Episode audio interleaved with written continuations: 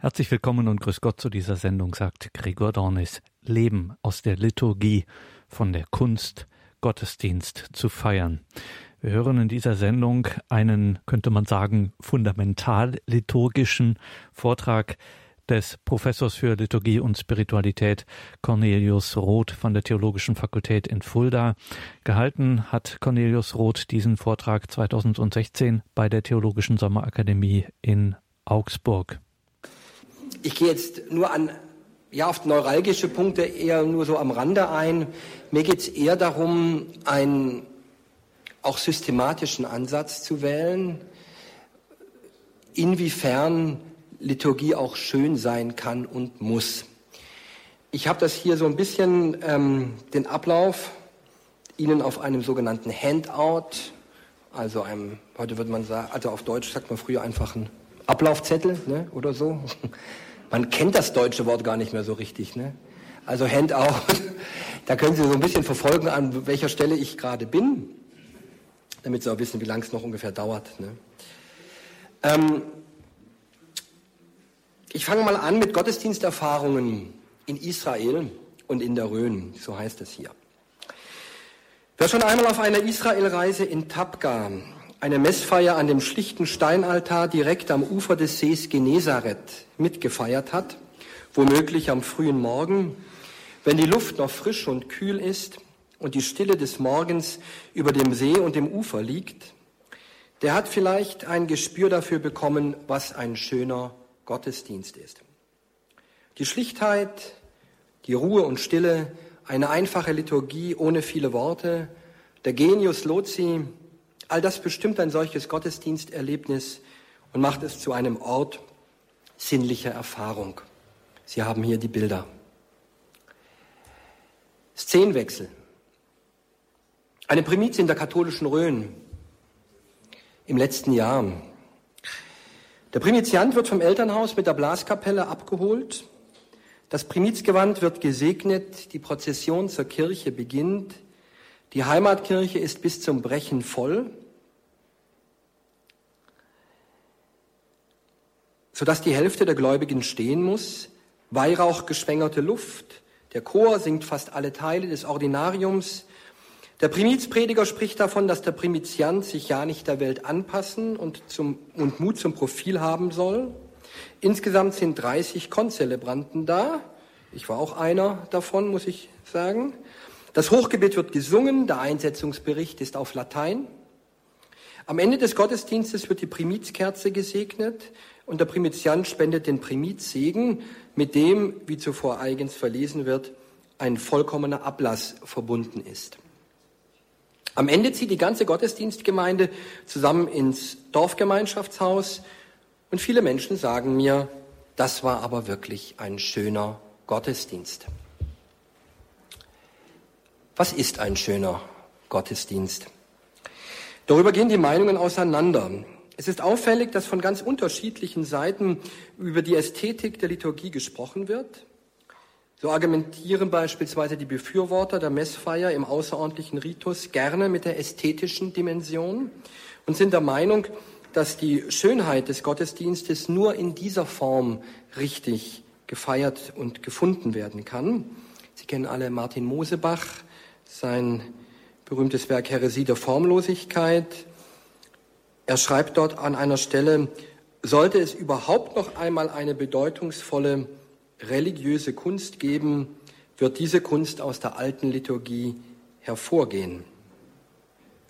Umgekehrt werfen viele Kritiker der alten Messfeier dieser einen oberflächlichen archäologischen Ästhetizismus vor und stellen der Heresie der Formlosigkeit eine Heresie der Inhaltslosigkeit gegenüber. Ein schöner Gottesdienst dürfe das Kreuz Christi und die Memoria Passionis nicht außer Acht lassen, heißt es dann, und kann sich nicht nur am Schönheitsideal früherer Zeiten orientieren. Vielmehr müssten zum Beispiel nach Josef Wohlmuth nicht die griechischen Tempel, sondern die Laubhütten in der Wüste das Paradigma für eine Ästhetik der Liturgie sein. Man sieht, die liturgische Ästhetik, also was ein schöner Gottesdienst ist, ist ein Thema, das vielen unter den Nägeln brennt, wo die Meinungen, wie gesagt, auseinandergehen können, Wohl auch deshalb, weil in Zeiten der Postmoderne das sinnliche Erleben eine so große Rolle spielt. Wie in anderen Bereichen will man auch im Gottesdienst etwas erleben, was die Sinne anspricht und das Herz bewegt. Und diese Erwartung ist nicht unberechtigt. Nur, wie kann die Schönheit der Gottesdienstgestalt mit der Wahrheit des theologischen Gehaltes in Verbindung gebracht werden? Oder nochmal anders formuliert, wie soll, kann und muss Gottesdienst gefeiert werden, damit er zum Raum werden kann, in dem Menschen sich einerseits wohlfühlen und wiederfinden, das ist ja so ein Punkt, das gerne gebracht wird, gleichzeitig aber auch über sich hinaus zu einer Gottesbegegnung geführt werden. Das ist ja dann bei manchen Liturgien nicht mehr ganz ersichtlich, wo Gott da noch eine Rolle spielt, die sie mit der manchmal herausfordernden Wahrheit der christlichen Botschaft konfrontiert. Also das ist ja auch das, was wir gestern so gehört haben, ähm, dass wir uns auch konfrontieren lassen müssen mit der Wahrheit der christlichen Botschaft. Beides soll in einem Gottesdienst irgendwie vorkommen. Und diese Fragen sollen uns nun leiten, wenn ich einige Überlegungen anstellen möchte zur Kunst Gottesdienst zu feiern. Man spricht dann gerne von der Ars Celebrandi, die Kunst des Zelebrierens. Man könnte noch mal spezifischer auch von einer Ars Presidendi sprechen, also einer Kunst des richtigen Vorstehens, die ich in meiner Rolle als ähm, Liturgieausbilder der zukünftigen Priester dann besonders versuche zu vermitteln. Also, wir wollen zunächst, ich mache das jetzt vielleicht ein bisschen kürzer, die liturgische Ästhetik als Thema der Theologie, das ist ein bisschen ähm, theoretischer, anschauen, anhand von zwei Vertretern, Josef Wohlmuth und Michael Kunstler, der vor zwei Jahren verstorben ist und bei dem ich habilitieren durfte in Paderborn. Dann in einem zweiten Schritt möchte ich ähm, mit einem Blick auf Romano Guardini mal schauen, was es bedeutet, dass man spielend Liturgie feiert, Liturgie als in Anführungszeichen Rollenspiel. Und dann sollen schließlich anhand des Verständnisses der Liturgie als Spiel und im Blick auf die heutige Gestaltung des Kirchenraumes Konkretisierungen liturgischer Ästhetik versucht werden. Ich glaube, da kann es dann auch wieder zu einer Diskussion kommen, denn wenn man neue Gottesdiensträume sich anschaut, wie die aufgebaut und ähm, strukturiert sind, da kann man doch sehr verschiedener Meinung sein. Aber das gibt sicherlich Grund zur Diskussion. Zum Schluss dann ein kleines literarisches Zeugnis. Beginnen wir also mit der liturgischen Ästhetik als Thema der Liturgie und hier mit Josef Wohlmuth, der die liturgische Ästhetik als Theorie qualifizierter Wahrnehmung christlicher Mysterien definiert. Worin besteht die Kunst, Gottesdienst zu feiern? Für den systematischen Theologen Josef Wohlmuth, der sich in vielen Beiträgen dazu geäußert hat, ist die Liturgie zum einen zwar ein ästhetisches Phänomen, doch darüber hinaus auch ein sakrales Phänomen und damit ein ästhetisches Phänomen sui generis, das durch die christologische Rückbindung, zum Beispiel in den Sakramenten, konstituiert ist. Wohlmuth stellt in diesem Zusammenhang Überlegungen zu einer Form der Pastoralästhetik an, die auch für eine liturgische Ästhetik fruchtbar gemacht werden kann. Vier Punkte sind ihm wichtig, worauf man achten sollte bei einer Pastoralästhetik. Zum einen sollte eine Pastoralästhetik eine gegenwartsbezogene Wahrnehmung der Wirklichkeit fördern. Dazu bedarf es einer Anthropologie der Sinne und der Sinnlichkeit. Durch die Ästhetisierung der heutigen Lebenswelten, in der viel Wert auf Glanz und Schönheit gelegt wird, sind die Theologie und die Liturgie besonders herausgefordert. Gegenwartsbezogen. Ein zweiter Punkt. Es geht um eine qualifizierte Wahrnehmung, womit der Umgang und die Auseinandersetzung mit der zeitgenössischen Kunst gemeint ist, die ja auch in liturgischen Fragen beim Kirchenbau und bei sakralen Gegenständen immer wieder eine Rolle spielt. Wichtig ist eine Wahrnehmung der Kunst, die nicht nur oberflächlich die schönen Künste in den Blick nimmt, sondern auch das Provozierende und Anstoßende, weswegen nicht mehr die Schönheit das primäre Ideal ist, sondern die Wahrheit. Zitat, Kunst wird zur Wahrsagerin und zwar der Gestalt, dass sie die Sinnlichkeit aufrüttelt und in der sonst so geordneten Lebenswelt Brüche und Hohlräume erscheinen lässt. Deshalb ist Liturgie nicht nur leerer Schein, sondern Aufscheinen einer neuen Wirklichkeit. Also es geht nicht einfach nur um plumpe Schönheit und um plumpes Wohlfühlen, sondern es geht um die qualifizierte Wahrnehmung der christlichen Mysterien. Also wird Christus überhaupt in seiner Fülle wahrgenommen? Und in diesem Sinne kann man den dritten Punkt sehen, dass Liturgie auch ästhetikkritisch sein muss. Im Gespräch mit der jüdisch inspirierten ästhetischen Philosophie, wie Emmanuel Levinas und Maurice Blanchot, kann deutlich gemacht werden, dass sich eine Ästhetik im christlichen Sinne eher an den jüdischen Laubhütten in der Wüste, so beschreibt er das, als an den griechischen Tempeln zu orientieren hat.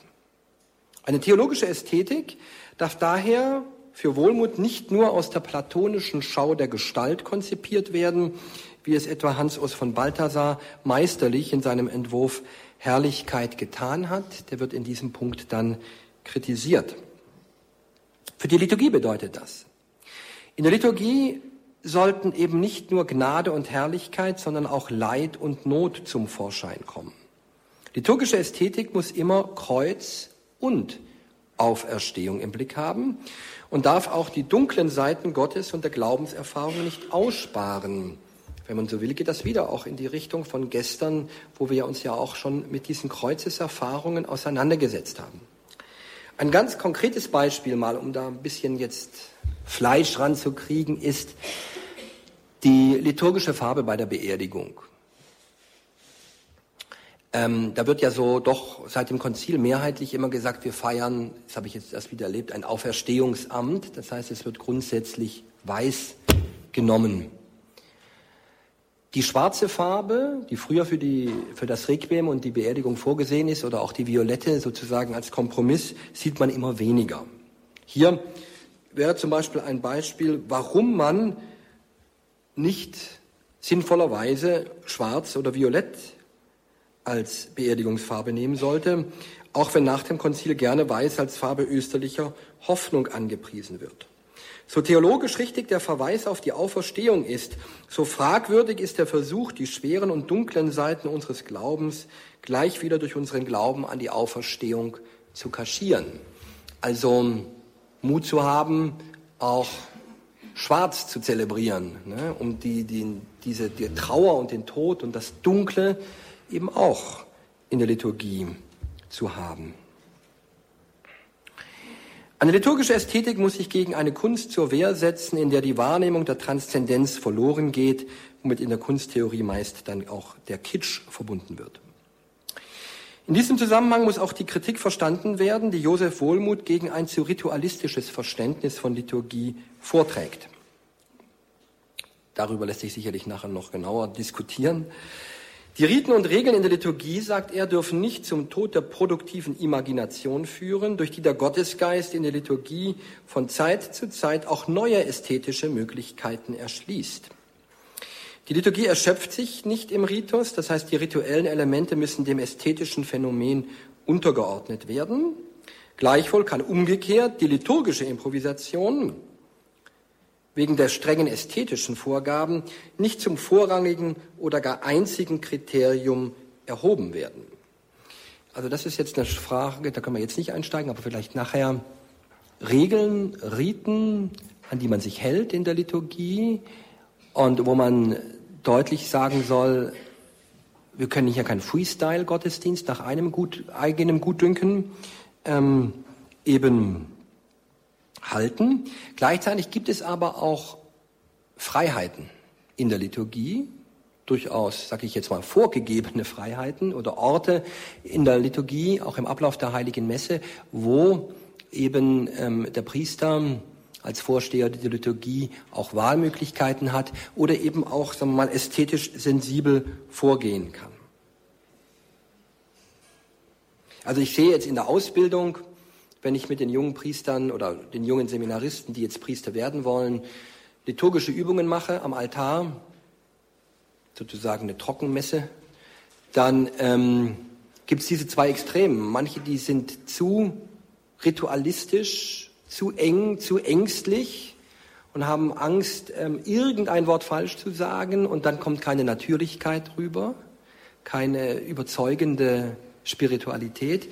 Und auf der anderen Seite die Leute, die sich an gar keine Vorgaben halten, die dann im Grunde genommen so, ähm, ja, das ist jetzt ja nicht so wichtig und ich kann das ja jetzt ja auch anders formulieren und so weiter. Das sind so die beiden Extreme, die ich da beobachte. Es fehlt noch ein viertes Kriterium einer Pastoralästhetik, die spezifische Wahrnehmung nach der Lehre der geistlichen Sinne. Gerade für eine liturgische Ästhetik spielen ja die Sinne eine wesentliche Rolle. In der Liturgie hören wir das Wort Gottes, also alle Sinne sind angesprochen. Das ist übrigens etwas, was in der mittelalterlichen Liturgie mit den Mysterienspielen und mit vielen spielerischen Elementen in der Liturgie noch viel stärker ausgeprägt war. Also wir hören das Wort Gottes, wir sehen die Farben der Gewänder, das Evangeliar, das in einer Prozession zum Ambo gebracht wird, oder den Altar, an dem der Priester steht. Gerade im Mittelalter, die Menschen waren sehr stark ähm, mit der Augenkommunion, also auf das Sehen ne, ähm, fixiert. Wir riechen in der Liturgie, in feierlichen Hochämtern den Weihrauch oder bei der Taufe eventuell das Krisamöl. Und da bin ich eben auch ein Freund des Prinzips nicht kleckern, sondern klotzen. Also wir haben so viele schöne Zeichen in der Liturgie und so viele Möglichkeiten in der Liturgie. Und das ist häufig in so ein bisschen liturgischen Minimalismus zurückgefallen. Also dass dann Taufe mit ein paar Tropfen Wasser gemacht wird. Also wenn ich jemanden taufe, dann wird er richtig nass. Ne? Also dann kommt eine richtige Kanne und dann spüren alle, dass was abgewaschen wird, ne? die Erbschuld. Und das also im Grunde genommen, also Mut zu Zeichen, das ist wichtig. Ist ja auch etwas, was die katholische Liturgie prägt, wo übrigens unsere evangelischen Kollegen uns ein bisschen neidisch immer anschauen und jetzt so etwas nachholen in den letzten 20, 30 Jahren. Die Liturgie bei den Evangelischen wird auch immer bunter. Ne? Also das hätte man sich vor 50 Jahren nicht vorstellen können. Da war nur Talar und Bäffchen und Predigt. Ne? Inzwischen tragen die bunte Stohlen und ne? also es wäre es gibt auch heute schon evangelische Geistliche, die Weihrauch benutzen und so. Das wäre vor 50 oder 30 Jahren undenkbar gewesen. Also Sie merken, wir haben da Nachholbedarf. Und wir auf der katholischen Seite meinen dann eben, ja, das eher zurücknehmen zu müssen, weil eventuell ähm, die Ministranten umfallen könnten bei, ähm, bei Gebrauch des Weihrauchs. Also hier, hier können wir als Katholiken wiederum lernen, auch von der orthodoxen Liturgie, ne? insofern dort eben auf diese Zeichen viel größeren Wert gelegt wird. Auch wir schmecken in der Liturgie, das Brot des Lebens im Empfang der heiligen Kommunion, auch den Wein bei der Kommunion, wenn er die Kommunion unter beiderlei Gestalten ein, ähm, ausgeteilt wird oder gespendet wird, der Rück auch öfter geschehen kann in kleinen Gruppen und dann in Form eines richtigen Trinkens, wie ich finde, in kleinen Gruppen. Und schließlich wird auch der Tastsinn in Anspruch genommen, wenn wir an das Kreuzzeichen oder die Umarmung und den Händedruck beim Friedensgruß oder verschiedene andere Bewegungen im Kirchenraum denken. Also, alle menschlichen Sinne werden in der Liturgie angesprochen, aber nicht im Sinn eines dumpfen, sentimentalen Berührtseins, sondern einer Theologie der geistlichen Sinne, wie sie vor allem Karl Rahner im Anschluss an die Kirchenväter, vor allem Origenes und auch die Mystik des Mittelalters vor allem Bonaventura, nachgezeichnet hat. Die vielfältigen Erfahrungen der äußeren Sinne sollen internalisiert werden. Es geht darum, so schreibt nochmal Josef Wohlmuth, durch den von der Universalkirche vermittelten Glauben in seiner Einmaligkeit zu schmecken und zu ertasten, zumal zu hören oder mit den Augen des Herzens zu sehen, sodass auch aus dem ganzheitlichen Berührtsein eine existenzielle ganzheitliche Hinneigung zu dem, was uns zu innerst angeht, geschieht. Zitat Ende. Der Gläubige erhält so durch eine geistliche Hör- und Sehfähigkeit Zugang zu den Mysterien des Glaubens. Im Ephataritus bei der Taufe, der leider im aktuellen Taufrituale nur noch fakultativ ist, warum weiß ich nicht, wird nach Wohlmut eigentlich eine ganze Programmatik für die Pastoralästhetik gegeben. Insofern im Ruf öffne dich, und da wird ja ein kleines Kreuz in die Ohren und auf den Mund des Täuflings gemacht. Der Mensch sozusagen von seiner Selbstverschlossenheit zum Öffnen der Augen und Ohren des Glaubens geführt wird.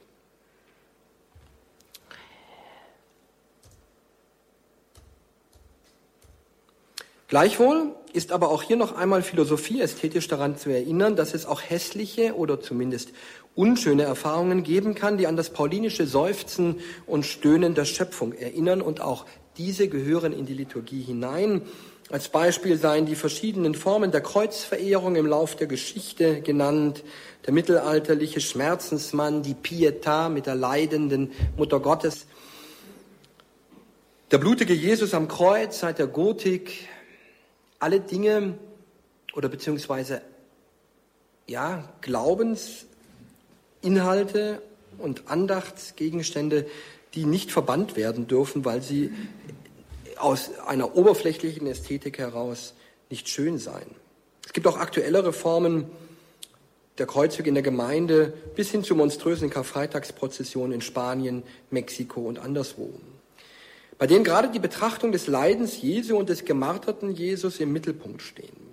Auch hier unterscheidet sich also eine liturgische Ästhetik von dem, was man gemeinhin in der Tradition der schönen Künste als schön bezeichnen würde. Abschließend sei noch gesagt, dass die liturgische Ästhetik, ähnlich wie das für eine liturgische Theologie als Theologia prima gefordert wird, immer von den liturgischen Phänomenen auszugehen hat. So schreibt er also, Wohlmut. Das Ergebnis ist eine liturgische Ästhetik, die sich vom Liturgischen her bestimmt, die also ihre Erfahrung, ihre Sprache und ihren Wahrheitsdiskurs aus den liturgischen Phänomenen selbst herleitet.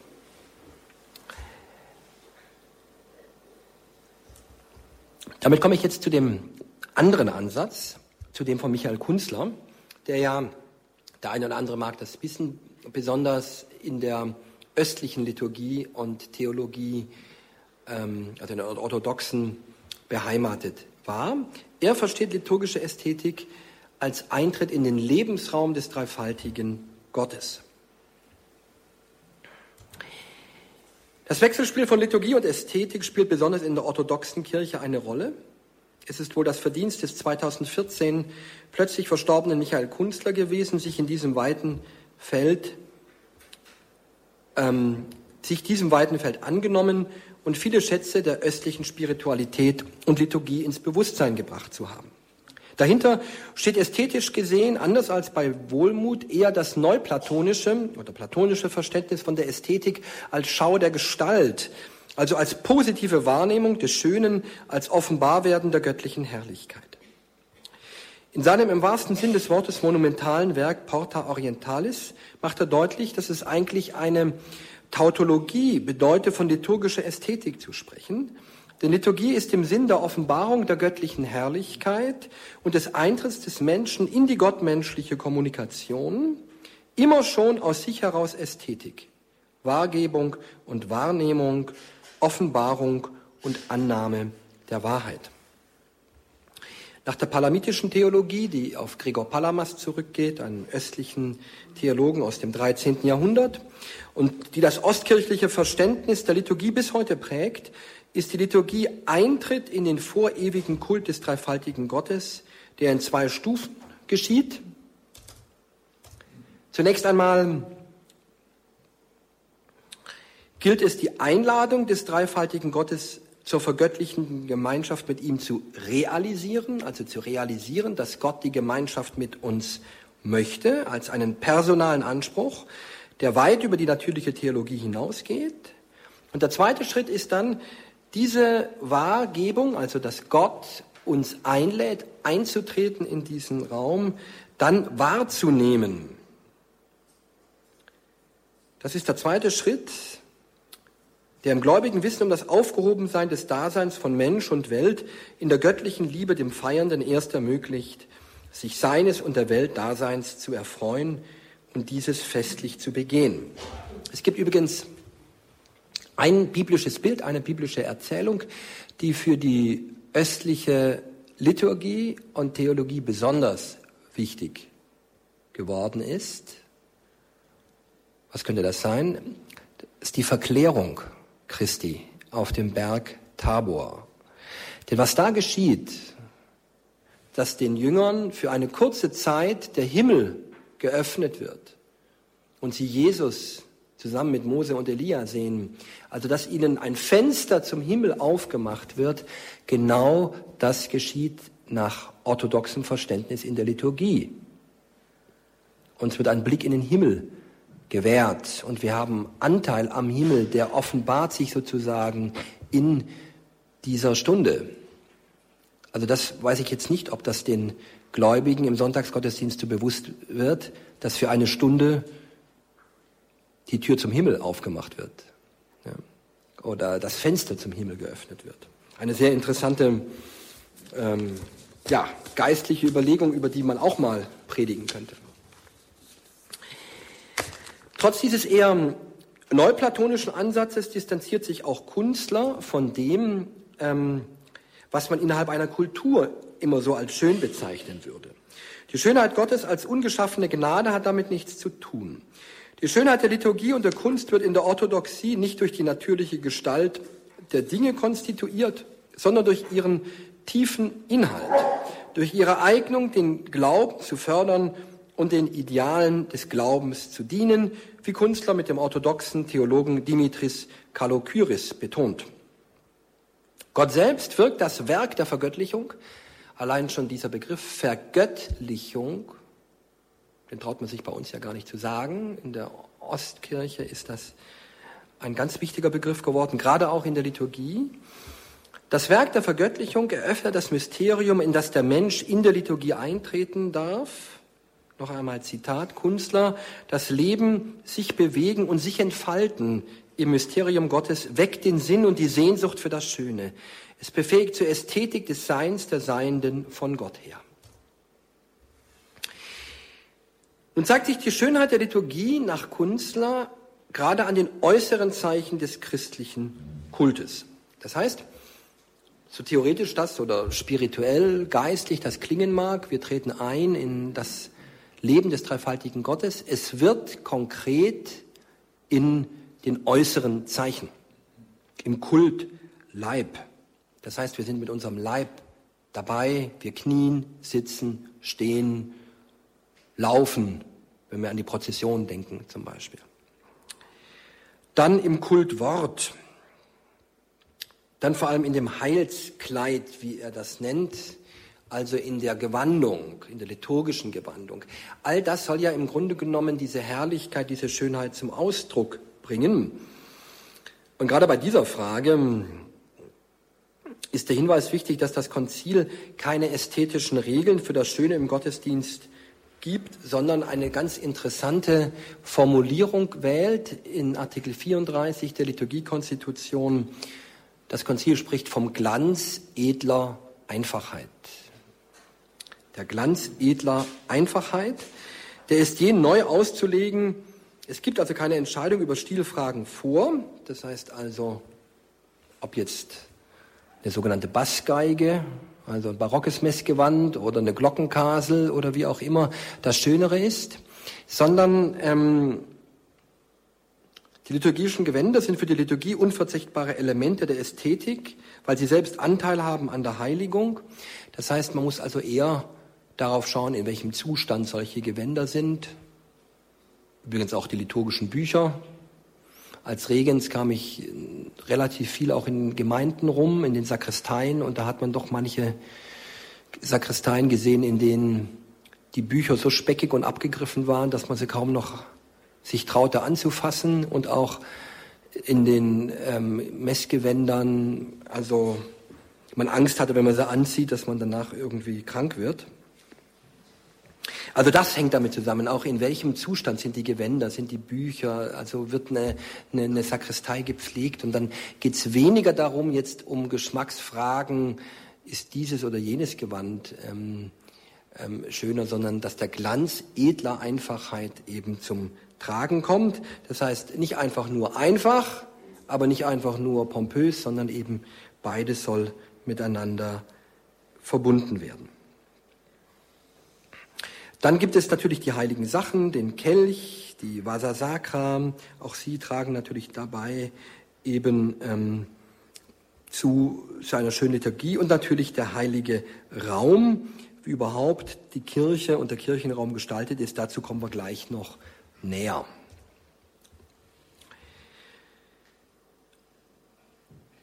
Es geht ihm in seiner Darstellung darum, dass sich in den äußeren Dingen der Liturgie innere Wahrheit ausdrückt. Und es von daher nichts im liturgischen Bereich gibt, was unwichtig oder vernachlässigbar wäre. Also manchmal muss man sich ja auch fragen, wie in manchen Kirchen der Eingangsbereich gestaltet ist oder was alles auf den Altar abgestellt wird an Blumen und allem Möglichen, ne? wo man dann auch sagen muss, gehört das alles auf den Altar? Also die äußeren Dinge sind keine Adiaphora, kein Beiwerk, das man auch weglassen könnte, sondern Ausdruck eines inneren, wie Kunstler mit der orthodoxen Theologie, aber auch mit Heideggers Philosophie des Existenzialen immer wieder hervorhebt. Gott lädt gerade, so kann man sagen, durch die Äußerlichkeiten der Liturgie zu seiner Seinsfülle ein. Die Welt ist einbezogen in die Kommunikation zwischen Gott und Mensch. Wenn wir nun die beiden Ansätze der liturgischen Ästhetik bei Josef Wohlmuth und Michael Kunstler zusammen betrachten, so wird zweierlei deutlich.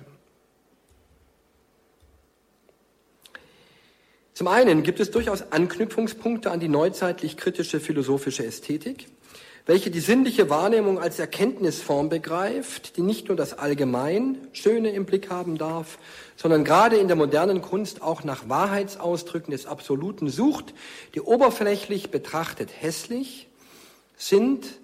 Schönheit kann es nie ohne Wahrheit geben, beziehungsweise wäre ohne sie unästhetisch. Für die christliche Theologie bedeutet das, dass die Herrlichkeit des dreifaltigen Gottes nie ohne das Faktum Brutum des Kreuzes zu haben ist. Das heißt, wir dürfen und sollen uns auch sozusagen den kulturell vielleicht gesehen unschönen Formen stellen.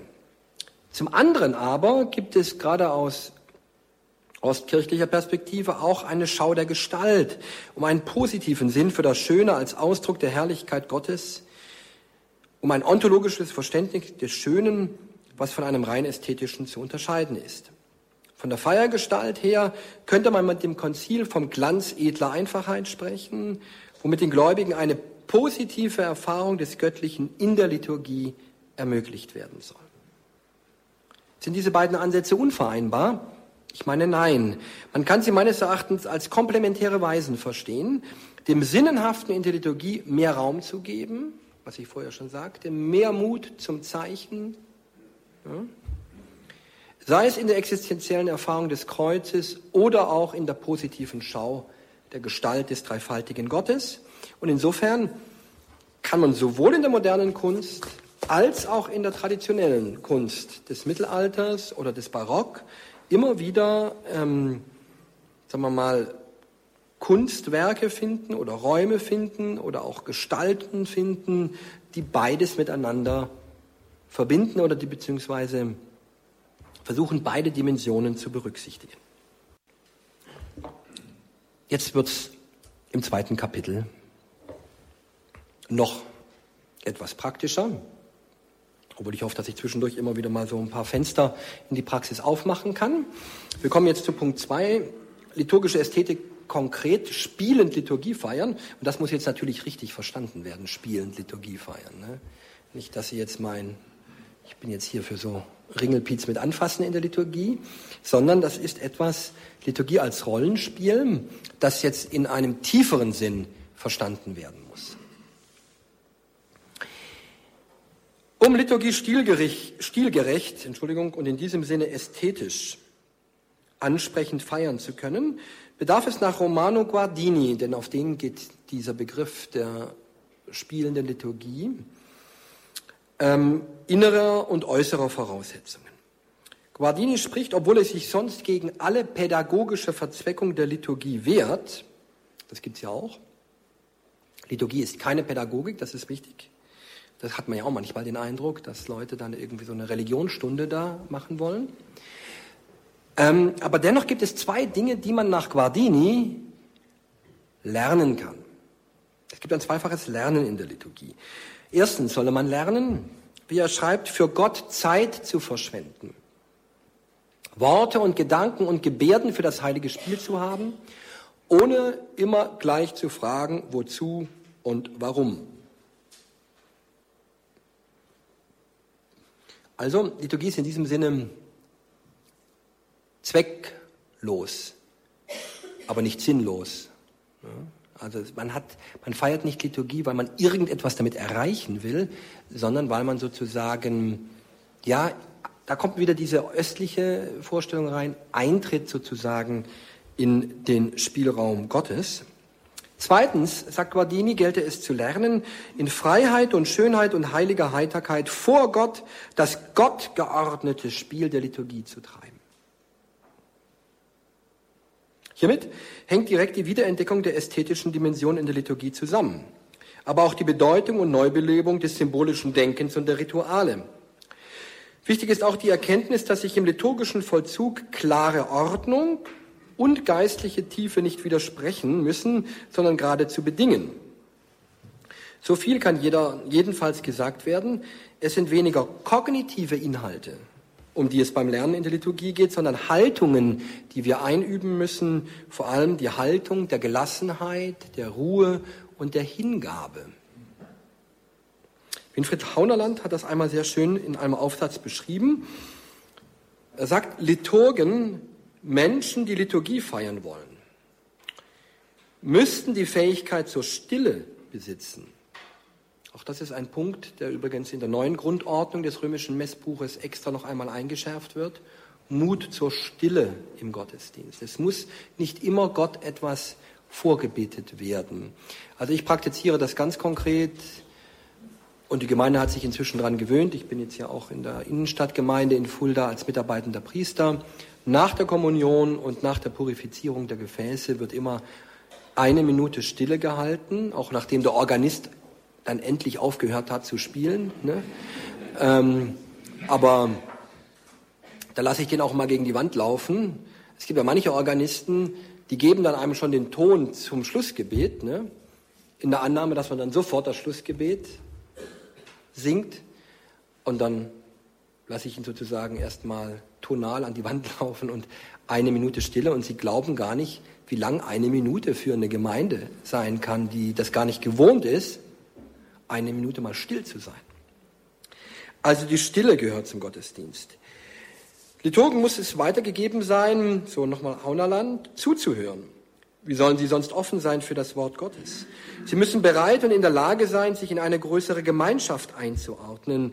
Wie könnten sie sonst gemeinsam mit anderen handeln?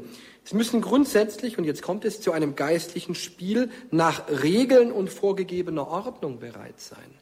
Ein Spiel hat immer eine Ordnung, sonst macht es ja keinen Spaß. Ich habe auch beispielsweise, wenn ich Fußball gespielt habe, früher immer auch die Tore gezählt, sonst ist es ja langweilig, wenn irgendwie jetzt ne, einfach nur so gespielt wird. Also ein Spiel, egal welches Spiel, lebt aus Ordnung und Regeln. So auch das Spiel der Liturgie. Also, innere Haltungen, Ruhe, Gelassenheit, Hingabe, Bereitschaft, sich eben einzulassen auf ein Spiel. Zu diesen inneren Haltungen kommen in der konkreten Feier des Gottesdienstes äußere Haltungen hinzu, die durch liturgische Bildung erlernt werden können. Die Rede von der Participatio Actuosa, die lange Zeit etwas überstrapaziert wurde, behält insofern ihre Berechtigung, als die Liturgie im konkreten Vollzug sehr häufig ein Wechselspiel ist zwischen Vorsteher und Gemeinde, aber noch existenzieller, und das wird häufig vergessen, auch ein Wechselspiel zwischen Gott und Mensch. Das erste Wechselspiel zwischen Vorsteher und Gemeinde wird gerne und zu Recht betont. Die nachkonziliare Reform hat die Gemeinde nicht nur innerlich, sondern auch äußerlich stärker in die Liturgie eingebunden. So ist sie durch Akklamationen, Gesänge und Gebärden aktiver beteiligt am Geschehen als bisher.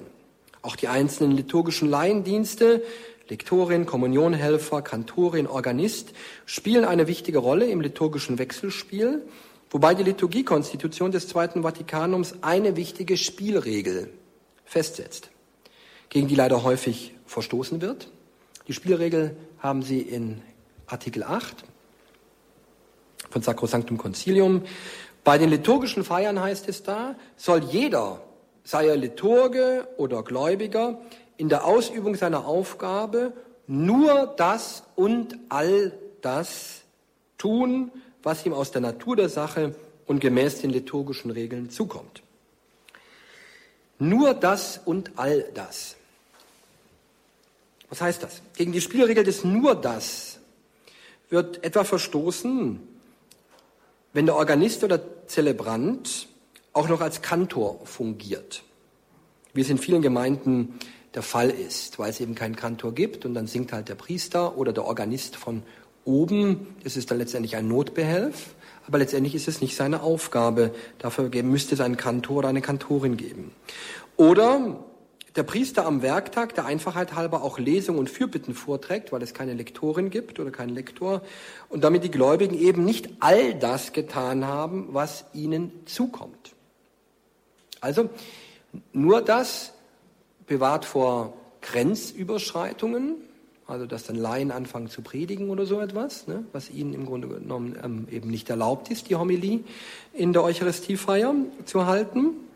Aber umgekehrt das erlebe ich eben in manchen Dorfgemeinden in der Rhön bei, und in, in, in den Werktagsgottesdiensten. Bei uns macht es im Werktag immer der Pfarrer dann die Lesung. Was auch nicht richtig ist. Weil dann die ähm, Laien eben nicht all das tun, was sie eigentlich tun sollten und der Priester dann von vorne bis hinten alles alleine macht und abgesehen davon auch dann kein einziges Mal echt ein Hörender ist. Denn in der Lesung setzt er sich auch mal hin und hört zu. Ne? Ansonsten würde er dann alles immer selbst machen. Also das ist die Spielregel in dem Spielfeld Vorsteher und Gemeinde. Das grundsätzlichere Wechselspiel in der Liturgie, das eben häufig vergessen wird, ist aber das zwischen Gott und Mensch. Hier stellt sich die Frage, ob sich die Gläubigen in der Liturgie immer bewusst sind, dass bzw. wann sie mit Gott kommunizieren. Dabei spielen unter anderem auch die Gebetsrichtung des Priesters und der Gemeinde eine wichtige Rolle. Die immer wieder diskutierte Auseinandersetzung und die Celebratio versus Populum oder die Celebratio versus Deum, Lucem, Crucem, also das kann man anders, also, also verschieden, ne? also Gott ausgerichtet oder zum Kreuz ausgerichtet oder zum nach Osten ausgerichtet. Also hier geht es um die grundsätzliche Suche nach einer geistlich und theologisch sinnvollen liturgischen Raumgestaltung. Und damit komme ich jetzt zum nächsten Punkt, der wahrscheinlich einige Diskussionen hervorrufen wird, wenn Sie sich diese Kapelle anschauen. Wer weiß zufällig, wo das ist? Professor Reiser müsste es eigentlich wissen. Ja, genau.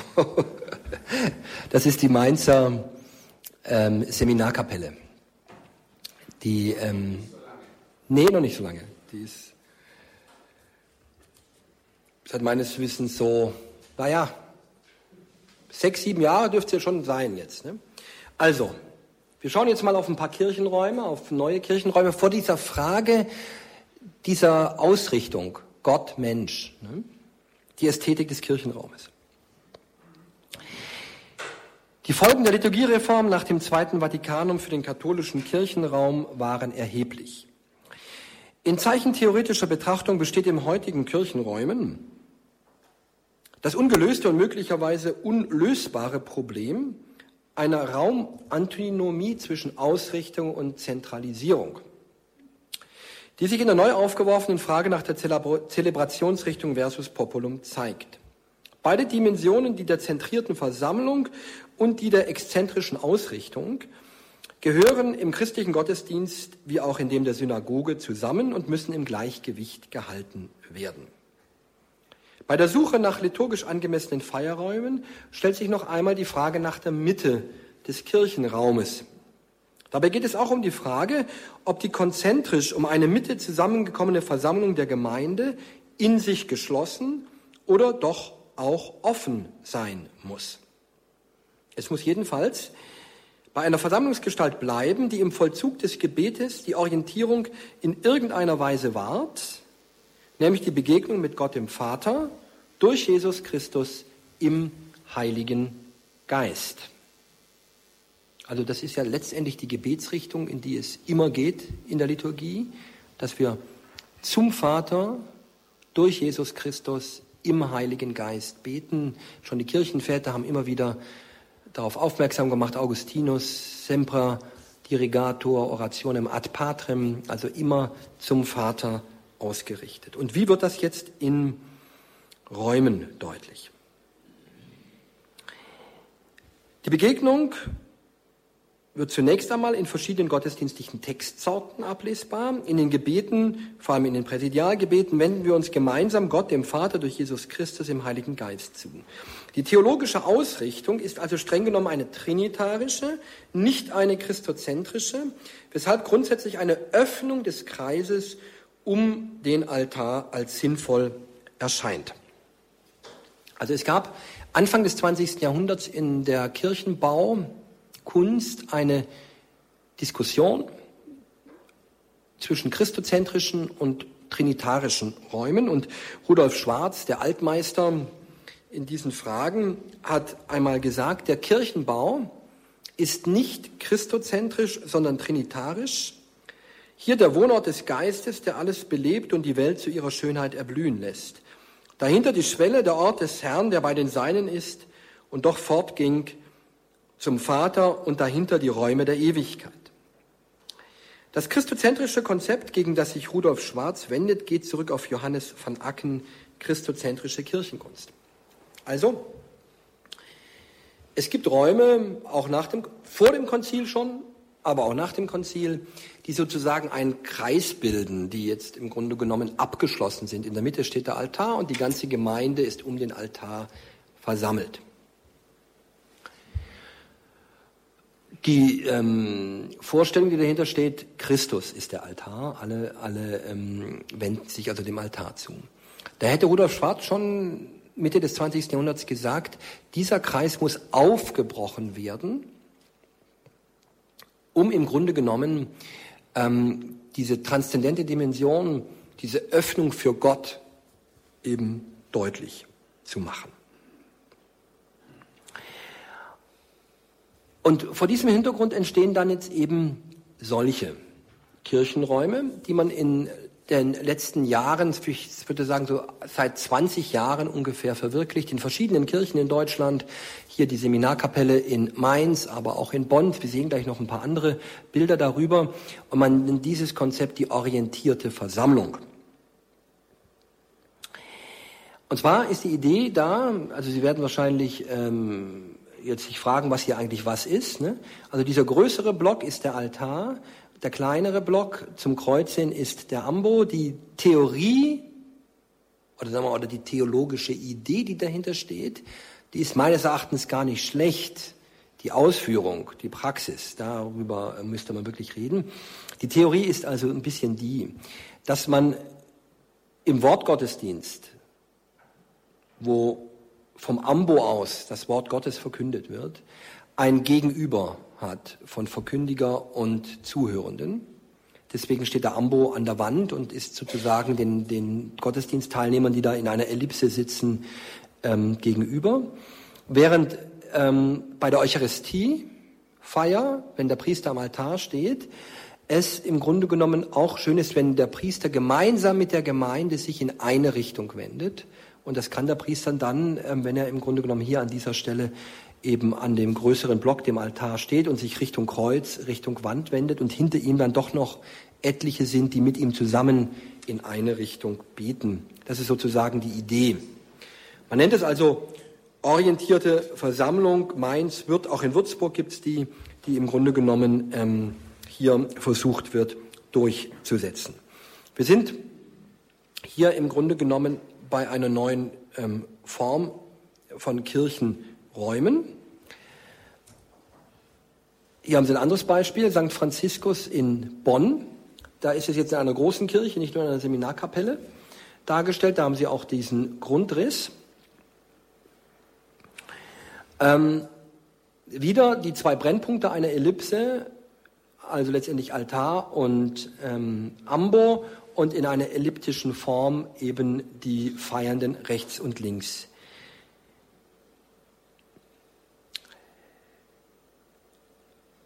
Hier ist also die Mitte als offene, exzentrische Mitte gedacht, die theoretisch verschiedene Ausrichtungen während der Liturgie ermöglicht. Das Gegenüber der bezeugenden Personen während der Verkündigung, die gemeinsame Ausrichtung im trinitarischen Gebet und das erfahrbare Miteinander bei der Kommunion.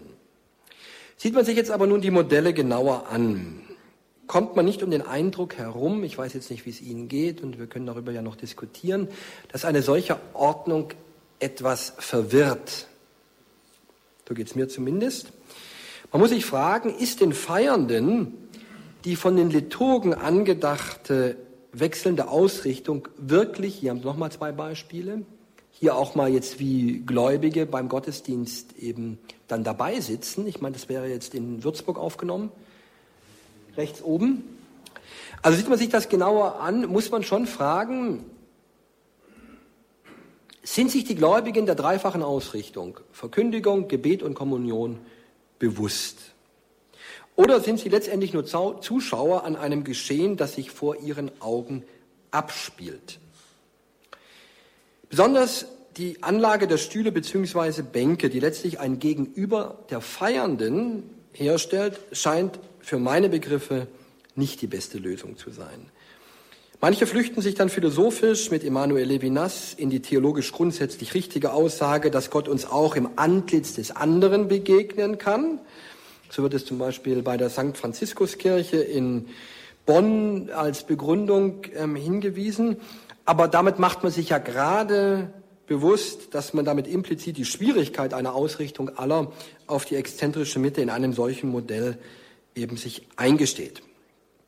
Also gerade wenn jetzt ähm, also wenn man das jetzt ohne Person sieht, ist es ein ästhetisch sehr schöner Raum, wie ich finde.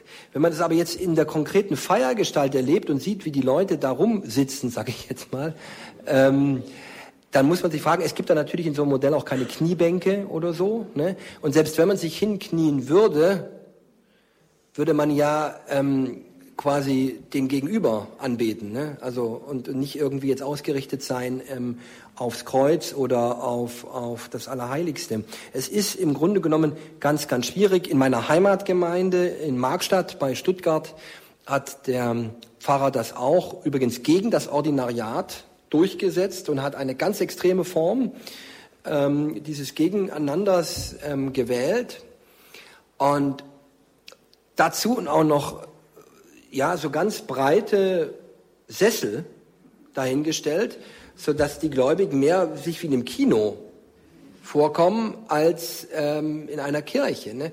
Und mir tun dann immer vor allem die älteren Gemeindemitglieder, die schon seit 50, 60, 70 Jahren in die Kirche gehen, leid, weil die vollkommen verwirrt sind. Die wissen überhaupt nicht, äh, wie sie sich jetzt da verhalten sollen ne, in einem solchen ähm, Kirchenraum, wo sie sich eigentlich ausrichten sollen.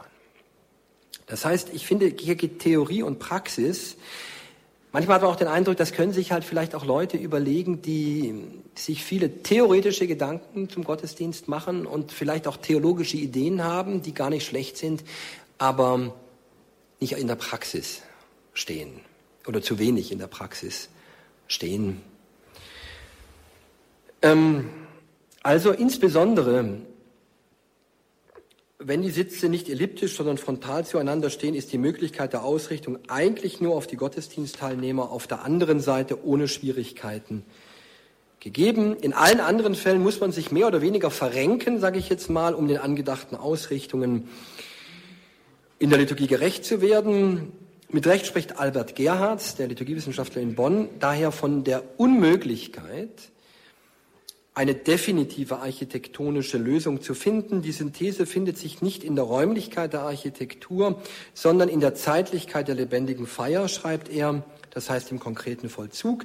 Am Ende kommt es dann doch wohl auf die innere Ausrichtung der Feiernden auf Gott an.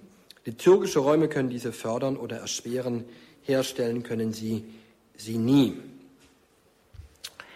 Damit komme ich zum Abschluss noch zu einem Beispiel einer modernen Kirche, die vielleicht der ein oder andere von Ihnen kennt, zumindest wenn er schon mal in Fulda war und im Priesterseminar bei einer Tagung, nämlich die Seminarkapelle in Fulda, die auch ähm, also eine moderne Kapelle aus dem Jahr 1968 ist und von Sepp Ruf gestaltet wurde. Dem berühmten Münchner Architekten. Ähm, damit möchte ich, wie ich jetzt finde, mal, sagen wir mal, nochmal ein Beispiel bringen von einem Kirchenraum, der zumindest die Ausrichtung, nämlich aller auf den Altar hin deutlicher macht. Man kann darüber jetzt auch wieder ästhetisch mit dem Beton und so weiter, aber die Ausrichtung ist hier sehr schön. Es ist insgesamt eine Atmosphäre der Ruhe, die in diesem Kirchenraum ähm, zum Ausdruck kommt. Ist übrigens auch aufgenommen worden in die Straße der Moderne. Es gibt ähm, vom Deutschen Liturgischen Institut jetzt, so wie es eine Straße der Gotik und eine Straße des Barock und eine Straße der Romanik gibt, auch eine Straße der Moderne mit gelungenen modernen Kirchenbauten. Und da durften wir voller Stolz auch die Seminarkapelle in Fulda mit einbeziehen. Ähm, die Seminarkapelle hat eine achteckige Form, die Zahl 8 ähm, verweist ja auf die urchristliche Symbolik der neuen Schöpfung, der achte Tag als der erste Tag der Neuschöpfung. So wurde die Taufe auch als neues Leben in Christus interpretiert. Das Oktogon. Und Sie sehen hier jetzt an diesen Bildern, dass wir, ähm, also das habe ich in meiner Zeit als Regens gemacht, dass ich da wieder Bänke eingeführt habe mit der Möglichkeit zu knien. Weil das gab es in der ursprünglichen ähm, Gestaltung von Zerbruf nicht. Das waren nur solche Schalensitze, auf denen man dann eben sitzen konnte und stehen, aber halt nicht knien konnte. Und da habe ich durchaus auch auf Bitten der Seminaristen hin ähm, die Innenausrichtung, und das sind jetzt eben Bilder von der neuen ähm, Kapelle, so gemacht, dass es jetzt wieder normale Bänke mit Kniemöglichkeiten gibt. Dass man also im Grunde genommen dann sich auch ähm, hinknien kann. Und Sie sehen an diesem linken Bild vor allem, dass die Ausrichtung auf den Altar aller deutlich ist. Also ein solcher Raum verwirrt nicht. Und man kann da jetzt sowohl die Messe um den Altar herum feiern, aber hat auch eine klare Ausrichtung. Aber man kann durch dieses Gegenchörige auch sehr gut die Stundenliturgie, also Laudes und Vesper darin feiern. Ähm, dieses Altarbild übrigens, mit dieser blauen ähm, Farbe, das kann man so jetzt nicht erkennen, ähm, stammt von Georg Meistermann, der auch die ähm, Kirchenfenster im Kölner Dom gemacht hat und soll das himmlische Jerusalem darstellen. Das ist natürlich ein bisschen ähm, schwer zu erklären, aber Sie sehen jetzt hier nochmal also eine Außendarstellung, dieses Oktogon. Es ist auch interessant hier, wie dieser Kirchenbau inmitten des Barockviertels angesiedelt ist in Fulda. Sie haben hier dann also den Dom im Hintergrund und rechts das Priesterseminar. Und dann auch hier noch einmal diese Feiergestalt, ein Pontifikalamt mit unserem Weihbischof. Man sieht ihn auf der rechten Seite, da sind die Priestersitze und dann eben doch eben, wie die Leute um den Altar herum doch zumindest eine klare Ausrichtung haben. Also die Gottesdienstsituation und die Außenansicht. Hier sieht man auch noch einmal Szenen aus einem Gottesdienst. Der Priester kann vor dem Altar stehen, um zu predigen, oder auch am Ambo. Und ähm, genau, das rechte Bild zeigt dann eben die Situation bei einer Laudis oder Vesper, also wo dieses Gegenchörige deutlich wird. Wir haben also drei Orte der Verkündigung, Priestersitz, Ambo und Altar. Auch diese Drei Sitze sind klar voneinander getrennt und sorgen für eine klare Ordnung im Gottesdienst. Schließlich noch die Kunstwerke, die Darstellung der Dreifaltigkeit, das ist ja das ähm, Spannende. Also wir haben hier, ähm, das ist ja eine Dreifaltigkeitskapelle, vor der Kapelle, in dem Gang davor, eine Dreifaltigkeitsdarstellung, die eine Replik ähm, eines mittelalterlichen Gnadenstuhls ist, aus dem Dom zu Fritzlar. Ansonsten hat der die Dreifaltigkeit in dieser Kapelle nicht gegenständlich zum Ausdruck gebracht, sondern architektonisch.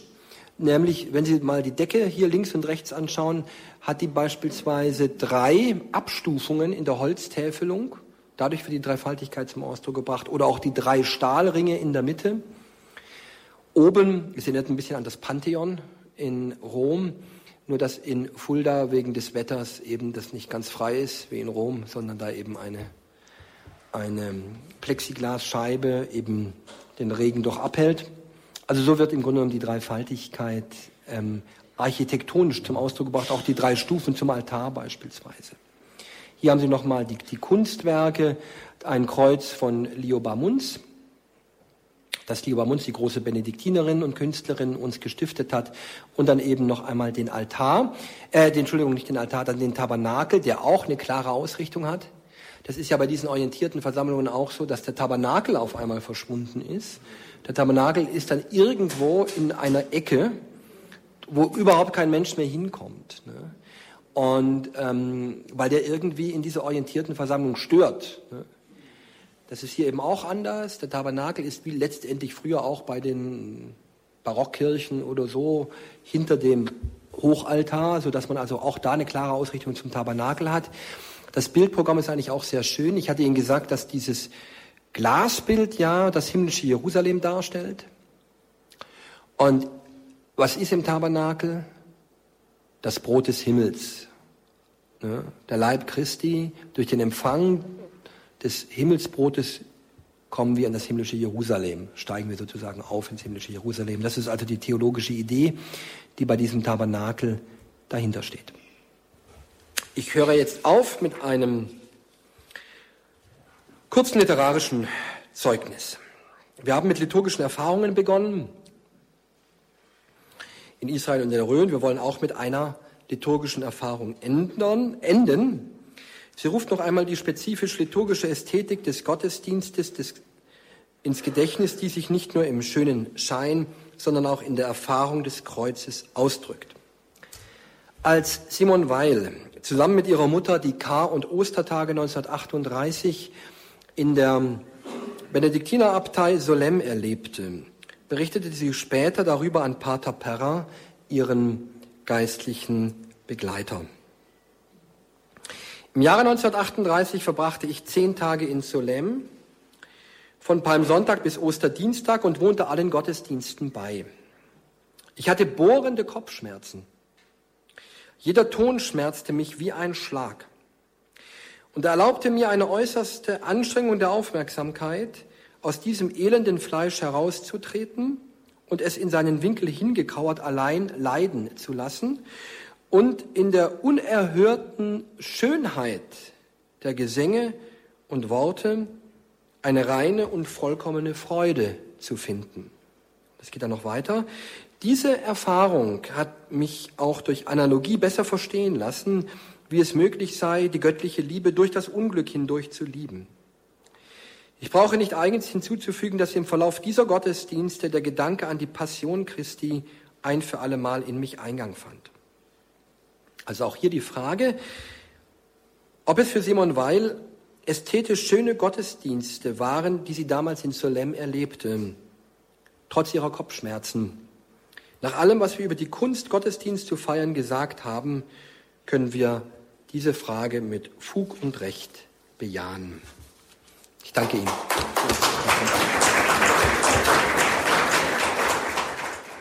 Leben aus der Liturgie von der Kunst, Gottesdienst zu feiern. Dies war ein Vortrag von Professor Cornelius Roth von der Theologischen Fakultät in Fulda. Cornelius Roth lehrt in Fulda Liturgiewissenschaft und Spiritualität. Diesen Vortrag aus dem Jahr 2016, gehalten bei der Theologischen Sommerakademie Augsburg, den kann man nachhören auf einer CD und auch in unserer Mediathek wird er morgen im Laufe des Tages dann für Sie online abrufbar sein. Und wenn Sie schon auf horeb.org bzw. in der Radio Horeb App sind, schauen Sie in die Details zu dieser Sendung. Da finden Sie einen Link zur Theologischen Sommerakademie Augsburg. Alle in den vergangenen Jahren dort gehaltenen Vorträge sind dort auch als PDF kostenfrei zur Verfügung. Ein schönes Angebot der Theologischen Sommerakademie in Augsburg. Danke Ihnen allen fürs Dabeisein. Jetzt folgt um 21.30 Uhr die Reihe Nachgehört. Einen gesegneten Abend und eine behütete Nacht wünscht ihr Gregor Dornis.